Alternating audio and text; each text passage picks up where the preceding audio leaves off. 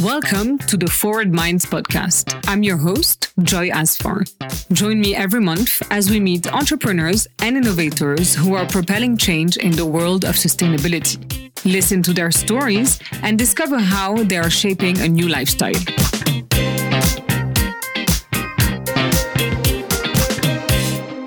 Hello, everyone. Today, our forward mind is Vanessa Barboni Hallik, the founder and CEO of Another Tomorrow. Modern sustainable luxury at its best, Another Tomorrow focuses on three things conscious foundational clothes, education, and providing a platform for discovery, action, and activism. Let's find out more about Vanessa's switch from finance to fashion and how the boundaries are there to be pushed when it comes to what responsible and ethical materials can achieve. Hi, Vanessa. Thank you so much for joining me today on The Forward Minds. I'm very excited to have you on the first season of this podcast. I'm so happy to be with you, Joy. Thanks for joining. So, we're going to get into your beautiful fashion brand Another Tomorrow in details later. But first, I would love to talk about your impressive career in finance and for you to give us a bit of a background. So, first of all, how did you end up working in finance? Was it something that you've always thought about? Oh my gosh, no! Finance, uh, finance was such an accident. I grew up in the middle of the country, um, in Iowa and Western Pennsylvania and Ohio. And honestly, as a kid, I thought, you know, I thought a bank was a teller. I had no idea that Wall Street even existed. And it was really when I when I got to college and I switched from architecture into economics that I was really fascinated with you know how the overall world worked and you know how our economic system tied it all together. But even then i really didn't think that i would pursue a career in banking. Funny enough i thought i would do something in diplomacy or in a think tank or in journalism. And the truth is i applied for all of these fellowships in college. They all sounded so amazing and i got none of them. And then and then I applied for all of these banking jobs really because, you know, I had friends who were, you know, applying for these jobs and I had done some some interesting research in energy economics. I co-authored a paper and I got almost all the banking offers. So it was I was really sort of faced with initially no choice. yeah, it chose me. Clearly, it chose. It, it chose you, of course. It chose me. And so you spent 15 years at Morgan Stanley, right? Yeah, yeah. I spent 15 years focused on emerging markets. It was a fascinating way to to learn about the world and, and travel the world and really feel like a global citizen and how interconnected we all are. And I spent the latter kind of two thirds of my career really kind of almost like an entrepreneur, rebuilding businesses that had been really damaged in the economic crisis. And that I think was my first real taste of business building. Entrepreneurship exactly. in small companies and having yeah of course that's really exciting. And so when did you i know it's hard to pinpoint the exact moment but when do you think you started having not doubts but maybe like that that itch to look at something else and start growing out of banking? Uh, truthfully this is going to sound terrible but from the moment i started in banking okay you know, because, it was, because it was such an accident you know it wasn't this intention and um, and there were real conflicts um, internally within myself in, in that job you know? There were parts of it that i absolutely loved but i had this really kind of uh, strong itch purpose wise of you know putting my energy into something that i felt was super meaningful. And i think there were other elements that i had also you know left behind in choosing that path like you know my mother was an artist and my dad was a sociology professor and so this idea of the creative that I thought I would get through architecture was also lacking. So I think that there were just there were these sort of things um, all along the way. I actually I quit three times, and the third time, okay, was the good um, one. Yeah, I don't recommend doing that. I think they were super patient with me, um, and you know, or they just wanted to keep you, probably. Yeah, they were very persistent but yeah, no, it was it was something that I struggled with with that throughout. But I think that I didn't have the clear pull. It wasn't obvious to me where I was going to channel all of that energy, and it was really in t- end of 2016 into early 2017 when uh, it was a combination of things. One was I got this promotion that I thought was such a big deal that I really wanted as a woman. you know, that only goes so far in terms of fulfillment and really was a, a clear uh, marker that this idea of satisfaction has to come from within. You know, it really has to come from your own value system. And also, I think that, um, you know, in this country, the Obama era maybe bred a little bit of complacency, but it was really clear at that time that the world was going like a completely different direction than I had anticipated. And I felt really motivated to be part of the solution. So it was a confluence of things. So um, your story really resonates, I'm sure, with many people changing career paths and trying to add meaning to their jobs. So I know that it does with me because I quit the art world to set up my online platform for sustainable living. And it's I find it's very hard to get encouraged to shift direction sometimes, uh, especially if we're not you know if we don't have a degree in that specific industry how did you did you feel that at some point you were validated in your mind to actually step into i would say fashion and maybe sustainable fashion you know it's so funny. I had no qualifications whatsoever really to do to do it but funny enough i don't think that that was what uh, stopped me uh, or gave me pause. I think partially because in in the states and in new york and other places there's such a strong culture of entrepreneurship. And so every day you're seeing people make these dramatic shifts sort of uh, you know you can say like without permission right? And so there's this this culture of the the possible you know that i think combined with that sort of early passion it, you know didn't didn't stop me. I think the challenging thing for me was that you know i was surrounded by so many people who i love and who you know cared for me in my old industry and they were super protective of me. And they were kind of like oh my god are you really leaving like are you serious you're actually so it gave me this sense of wow you're you're like burning down your your past to start anew and um that was tough, you know, because I think it came from a very well intentioned place, but it definitely made it harder to make the shift. It's also, I think, probably the fact your career in in uh, in, in uh, finance was probably something that really helped you set up your new business because it's a very you learn the different you know areas of businesses and i think that probably helped you like just make that leap yeah, I think so. I think so. It gives you a little bit of a framework that's quite helpful for, you know, the architecture of what you're trying to build. And some discipline, I guess, also. Yes. yes. and so we fast forward a little bit. So you le- you leave finance and you decide to launch another tomorrow, a sustainable fashion brand. You mentioned before your pull with your parents to a more creative journey. I would say, how do you think that creative journey started? What were your first step in the fashion industry?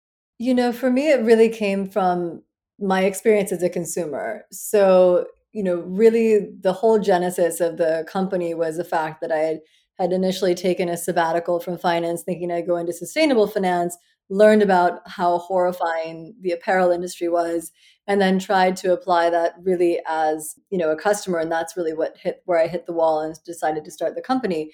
And so the way that I approached it in many respects was through the lens of who our customer is, right? And so how do we think about the market positioning through the lens of like what her pain points are?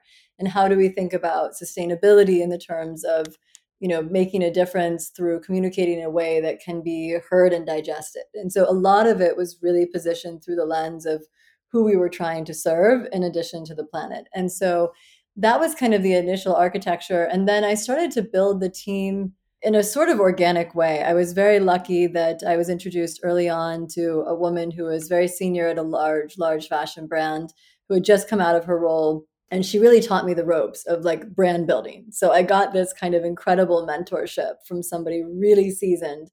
And then she just started introducing me to people. And so it was kind of, you know, brand building education first. Then we brought on the sustainability team to say, okay, how does this how do we do this practically speaking in a really sound scientific way? And then after we really felt like okay there's a business here um, i was gratefully you know introduced to our creative director. And i'm definitely much more curator than artist. And so it was always perfectly clear i was never going to be the designer. But i cared about the aesthetic uh, very much. And i wanted somebody who had deep, deep expertise in the industry so they, so they could really execute on a level that, you know, was on par with the current luxury brands. Yes, I mean when you look at your brands, the aesthetics are, as we can see, very important, and it's very slick, very designed, and it's a very refreshing and sustainable fashion brand at that level of, of luxury. So to build upon a little bit on the sustainable team that you've built, I wanted to talk about those four sustainable pillars that your brand is based on. I think that's really, really exciting. How hard was it to define your priorities and your focus? Because when you look into sustainability and fashion, as you said, it's extremely overwhelming. There are so many things we want to focus on, so many issues we want to find solutions for. How did you decide what to pick and what to focus? Yeah, on? it's such a great question. um, you know, we really tried to do not everything because it's impossible to do everything, but to do really as much as we possibly could through the lens of environmental welfare, animal welfare, and human welfare. And within that market positioning. So for, you know, what made sense for the product. And the reason for that was that I had found in a lot of my own consumer research that many brands tried to solve one issue. And it's understandable because it's so difficult. But it's sort of internally inconsistent to say, at least for me, uh, to say, okay, you know, I am really comfortable, you know, protecting the environment and focusing on all of these sustainable materials but I don't care if I'm going to pay the like the workers a living wage. So, so to me, it was really this idea of kind of internal consistency and a value system that hit on all three and all three points. And the challenges I think come from where there are trade offs. And so sometimes I would say there are trade offs between the environment, let's say, and animal welfare. And so, how do you make those decisions?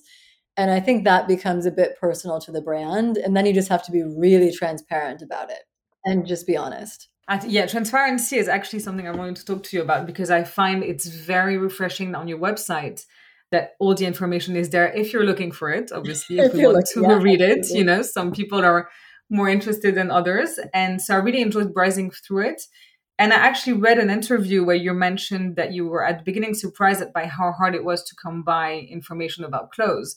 And I re- do really relate to that because I remember going to Première Vision in Paris and you know you, you get you go into this gigantic hall and there's so many fabrics and if you're really not into the fashion industry it's very hard to find information and even so I would say as a business owner in fashion I think it's also very hard to get the information that you need so I want to talk to you about transparency and I know that's something it's something that you really want to tackle at another tomorrow what type of system are you putting in place for that? So it was it was interesting. We were forced to to gather so much information at the very outset because exactly what you talked about, right? It's very difficult to figure out the information and so and even then we couldn't find any materials really that met our, you know, values and aesthetic qualities. And so and from the very beginning we had to basically create entirely custom materials.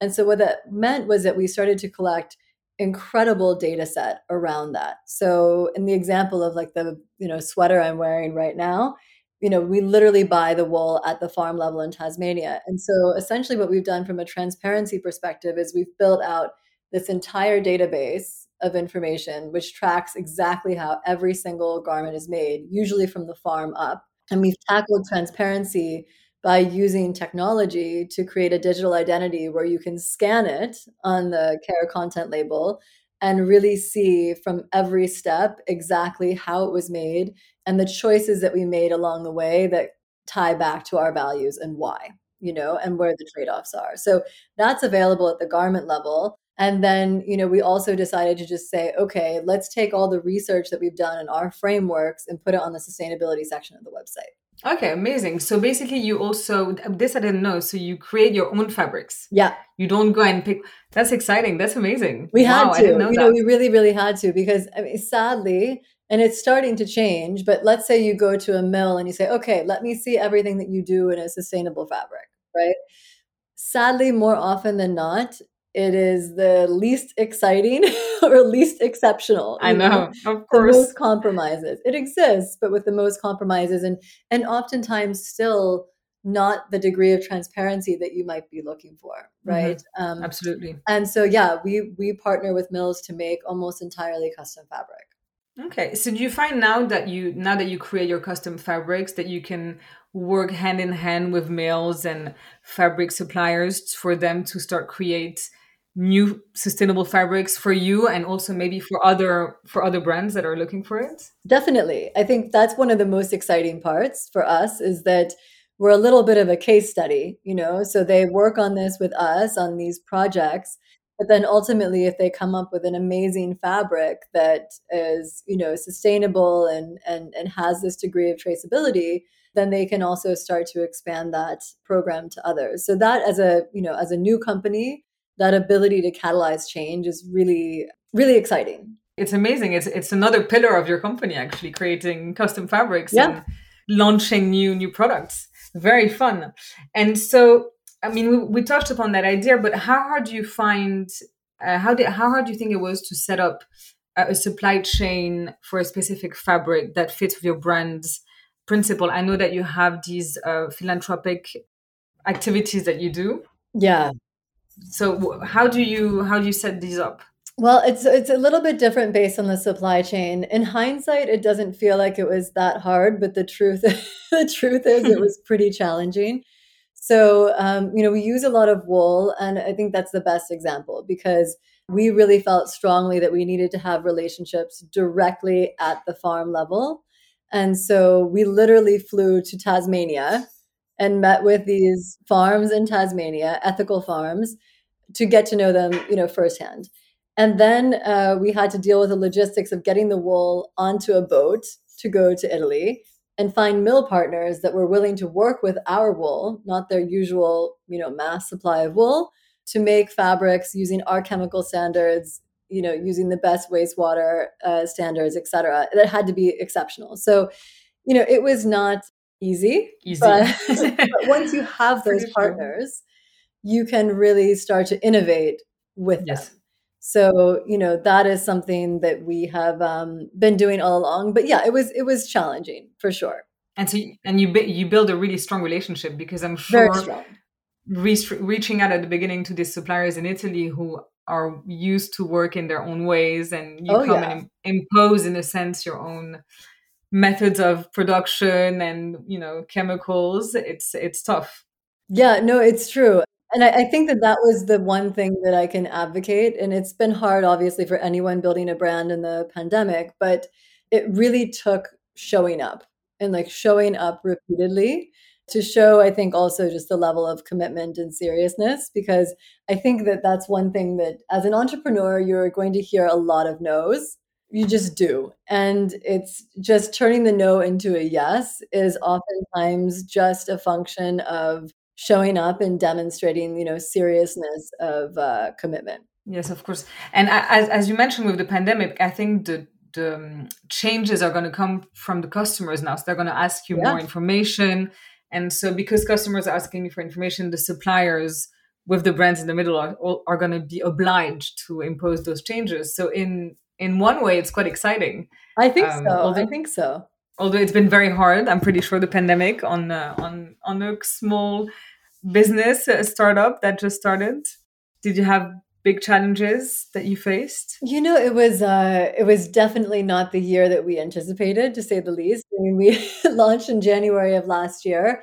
I think that for us, the you know two two kind of core challenges. One was as a young company, a lot of what you do in the beginning is building community around the brand, right? And so it's great to be able to do that in all of the sort of normal ways of doing that. And uh, and that wasn't an option right? So we had to get creative about how you build real relationships how you build community. And so we found some great ways to do that and we did this like women for tomorrow series that was also supporting other women's initiatives who are really leading change in, in their field and we've gotten to know some just incredible women throughout. So that was one you know challenge and then the other challenge has obviously been you know the whole point for us is only to produce things that our customer needs. And what our customer needs in a non-pandemic world what our customer needs when you're working from home are like drastically different and so how do you continue to just be focused and relevant while staying true to also your brand dna and and that for us was you know, that took that was a little bit of a dance, if I'm honest. Yes. Yeah. You ha- you had to continue and pull on to, to Yeah. pull through to make sure that yeah that the year would go by. Yeah, exactly. now it's opening up, so it's exciting. Oh exciting. yeah, so it's no, good. no, it's uh it's really exciting energy and it's it's yeah, looks really good. And so, on top of your sustainable practices, uh, congratulations! You're now one of the first luxury fashion brand to be certified a B Corporation, Yes, we're so excited. which is great. Uh, do you want to tell us a little bit about what's a B Corp and about the process? Because I know it's a, quite an intense process for a brand to go through and to be certified. So, for a luxury brand in fashion, it's it's a great achievement. Oh, thank you. No, it's it's really really meaningful to us because essentially what a B Corp is is it says, okay, we're going to modify the capitalistic structure where normally you're only accountable to your shareholders, right? You're accountable to making as much money as possible for your shareholders. And what it does is it really codifies a, a stakeholder model. So you have to think about um, your impact on everyone who's considered a stakeholder in your company. So whether that's the people that you employ or your impact on the planet or your impact on your community. And it does so in a really thorough and detailed way. And you know, everything from internal company processes to where and how you source your materials to you know what benefits uh, you have and and how much you pay your suppliers. And so um, and it creates a legal framework for all of this. And that to me especially coming from finance is so important is it creates a, a legal framework and it creates alignment also with investors. And i think that that's where a lot of different early stage sustainable brands have run into trouble is that disconnect Yes. in terms of alignment. So it was quite a process And also, you have to do you you have to do it every year, and you have uh, to technically maintain- every three. So you get um, Ah, every three year. yeah, Okay. you get certified and the, the initial certifi- certification process takes quite a while but it's super worth it. And then it's every three years. So it, it- you have to stay honest you know which i think is is really really important. It creates real accountability. It keeps you on the right path in a, s- in, in a way. yeah. And on a path of improvement even. So that's really exciting And so, what is next for another tomorrow? I know you're opening a shop yes very soon. Yeah, we're opening retail in uh, like roughly six weeks, and we're really excited about that. And you know, again, it kind of comes back to community building. You know, I think that we have such an opportunity and an obligation to rebuild our cities, and for us to to open here in New York at this time is really exciting. And we're planning to do a lot of things with partners that we've gotten to know along the way and so it's kind of this like ecosystem of design and technology and sustainability that we're so excited about so that's uh that's our nearest term project and then our full resale uh, which comes on the heels of our size exchange program will launch in the fall so we're super excited about that as well So, th- can you tell me a little bit more about the resale? Because I think it's extremely exciting. Because at, when you'll include the resale, you'll include the total product life cycle. yes in a sense you'll you'll focus on also you know after i bought a shirt from you what do i do with it if i'm not if i just want to buy something else instead of just adding to the waste cycle Exactly. And that that that to me is super crucial because what we haven't seen in the market is we haven't seen uh, luxury brands owning their own resale, right? And I think that that's such a missed opportunity to really make sure that a product is taken care of for its full life cycle and finds the right owners and also kind of democratizes this brand experience, right? Because you can, I think about it as it's kind of a funny analogy, but I think about it like BMW has a certified pre owned car program, right? Where you feel very differently buying a car that's been owned before from them versus buying it off of like a used car lot, right? Absolutely. Because you know that there's there's care and there's authentication and then you have this whole brand experience it's the same right and you can open it up to a bigger audience so i think about that the same way for us clothing is an asset how can we take that same model and apply it and so we're really really excited to do that. We accept we expect that it will largely be things like tailoring and dresses and blouses and probably not so much t-shirts. So we're working on a different No. take back program for t-shirts. But we're uh, yeah we're we're really thrilled to to bring this to life. So then i will base the way it would work is i would bring you let's say a jacket you would put it back together and resell it in the sh- I mean on your website? Yes, exactly. So you okay. might say, okay, you know, another tomorrow. I love this jacket, but it's no longer for me. I, you'll send it to us, and then we will inspect it. If we decide it needs to be repaired, we'll repair it. It goes up on the website, and once it sells, we split the proceeds for that sale between the person who owned it and you know Perfect. obviously ourselves. So it works very similar and modeled to the way that the Real Real works in terms of the customer experience. I think it's also a great way to push people to take care of their clothes a bit more. For sure. Because when you know when you buy something now, you know that there's a resale value.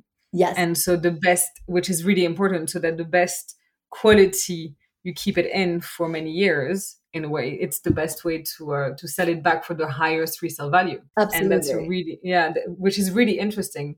Yes and i think you know for for companies it also is a really important shift in the incentive structure as well because you would much rather produce something that has a really long life cycle and maybe you get to sell it twice or three you know three times. exactly. It actually goes along the investment of uh, Kering in Vestiaire Collective which i'm sure you've seen. Yes and exactly. and i'm uh, exactly. So and i'm really i'm i thought it was really interesting because i was reading about it and i saw that some brands were a little bit you know scared to put their clothes on Vestiaire Collective or they didn't really like it because when i would put it by myself they don't control the look of the product on the website. Yep. So i would because i would take a picture at home obviously of exactly. pair of shoes and it doesn't look great. And so in a way it it doesn't translate the the branding of of the product. And so you're taking basically that in your own hands and you're basically bypassing that problem which is very interesting because at least you're just controlling your the storytelling. Absolutely. And the interesting thing about it too is that it's a better for us it's a better business model right? Because we actually already have the creative assets right? So these if you're a third party site and you're getting all of this product for every single new individual item, you either have to shoot it or you have to leverage the imagery that the customer sent through, which, as you said, creates a really heterogeneous kind of experience. Whereas on our end, if you already have all of the assets, you just leverage what you already have and it's very brand consistent. Exactly. I, th- I think it's great. I can't wait to see it. And I hope you manage to do it in, uh, in Europe at some point.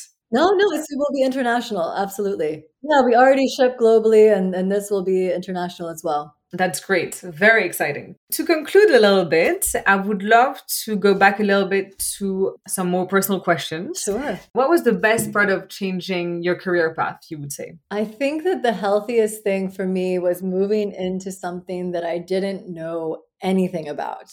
You know, growing up in this really academic family and then also in finance, you know, there's this idea of like, you need to be the expert you know and, and, it's it's like this knowledge and you you know you have to know everything and it, it has to be perfect. And shifting careers completely made that an impossibility. And so i had to move into something where i didn't know anything.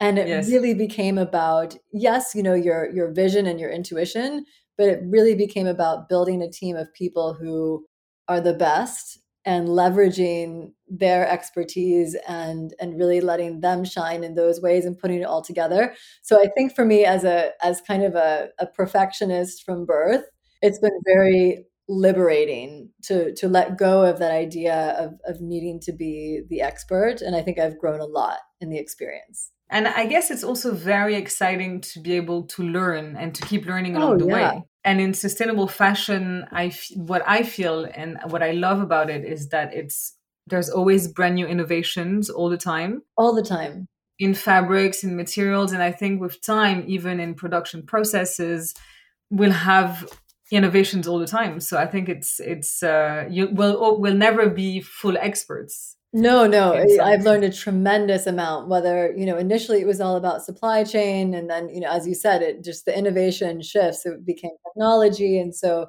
yeah, it's constant growth. And to f- completely finish, what advice would you give to someone who's deciding to switch to an entrepreneurial route? Such a good question uh, because I feel like I didn't listen to any of the advice that I got. So I'm always very cautious about it.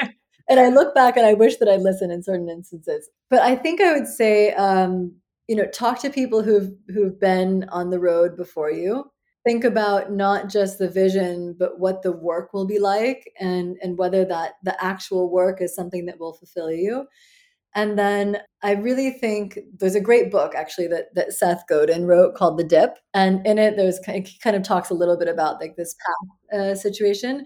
I think setting really setting boundaries is really important because I think being an entrepreneur really makes your job very personal. And I think it's important to set healthy boundaries to basically say, okay, I'm going to try this for X amount of time, or I'm willing to put in X amount of money. And these are going to be the markers of my success. So that if you hit it, that's phenomenal. And if you don't, then you let go and you move on, right? Because I think that that that's really really important. Yes, it's it's also a very I, I don't know if you feel the same way a very lonely path an entrepreneurial Oof. route. uh, I feel that sometimes I wake up in the morning and I wonder what I'm doing. So, as you said, also being surrounded with people who are expert in their own domains is really yeah. important for you to you know wake up and not freak out every time you're asking yourself a question oh the morning is the worst i, I don't know yeah the same the morning is the worst and uh you know i, I think for me um building a community of other entrepreneurs mm-hmm. getting to know you and there have been like a remarkable group of women in particular that i've gotten to know and you know to have those honest conversations of like oh my gosh you know. It's very reassuring. Yeah, exactly. you know because you're certainly not the only one. No no of course. Yeah. Yeah well, thank you so much, Vanessa. I really enjoyed our conversation. I can't wait to uh, to see more of uh, what you're doing and especially the resale part, which I'm very excited about. I hope you enjoyed uh, being on the Forward Minds and hopefully see you very soon. Oh, it's such a pleasure. I love what you're building and uh, really excited to be a part of this conversation. Thank you so much, Vanessa. Thank you.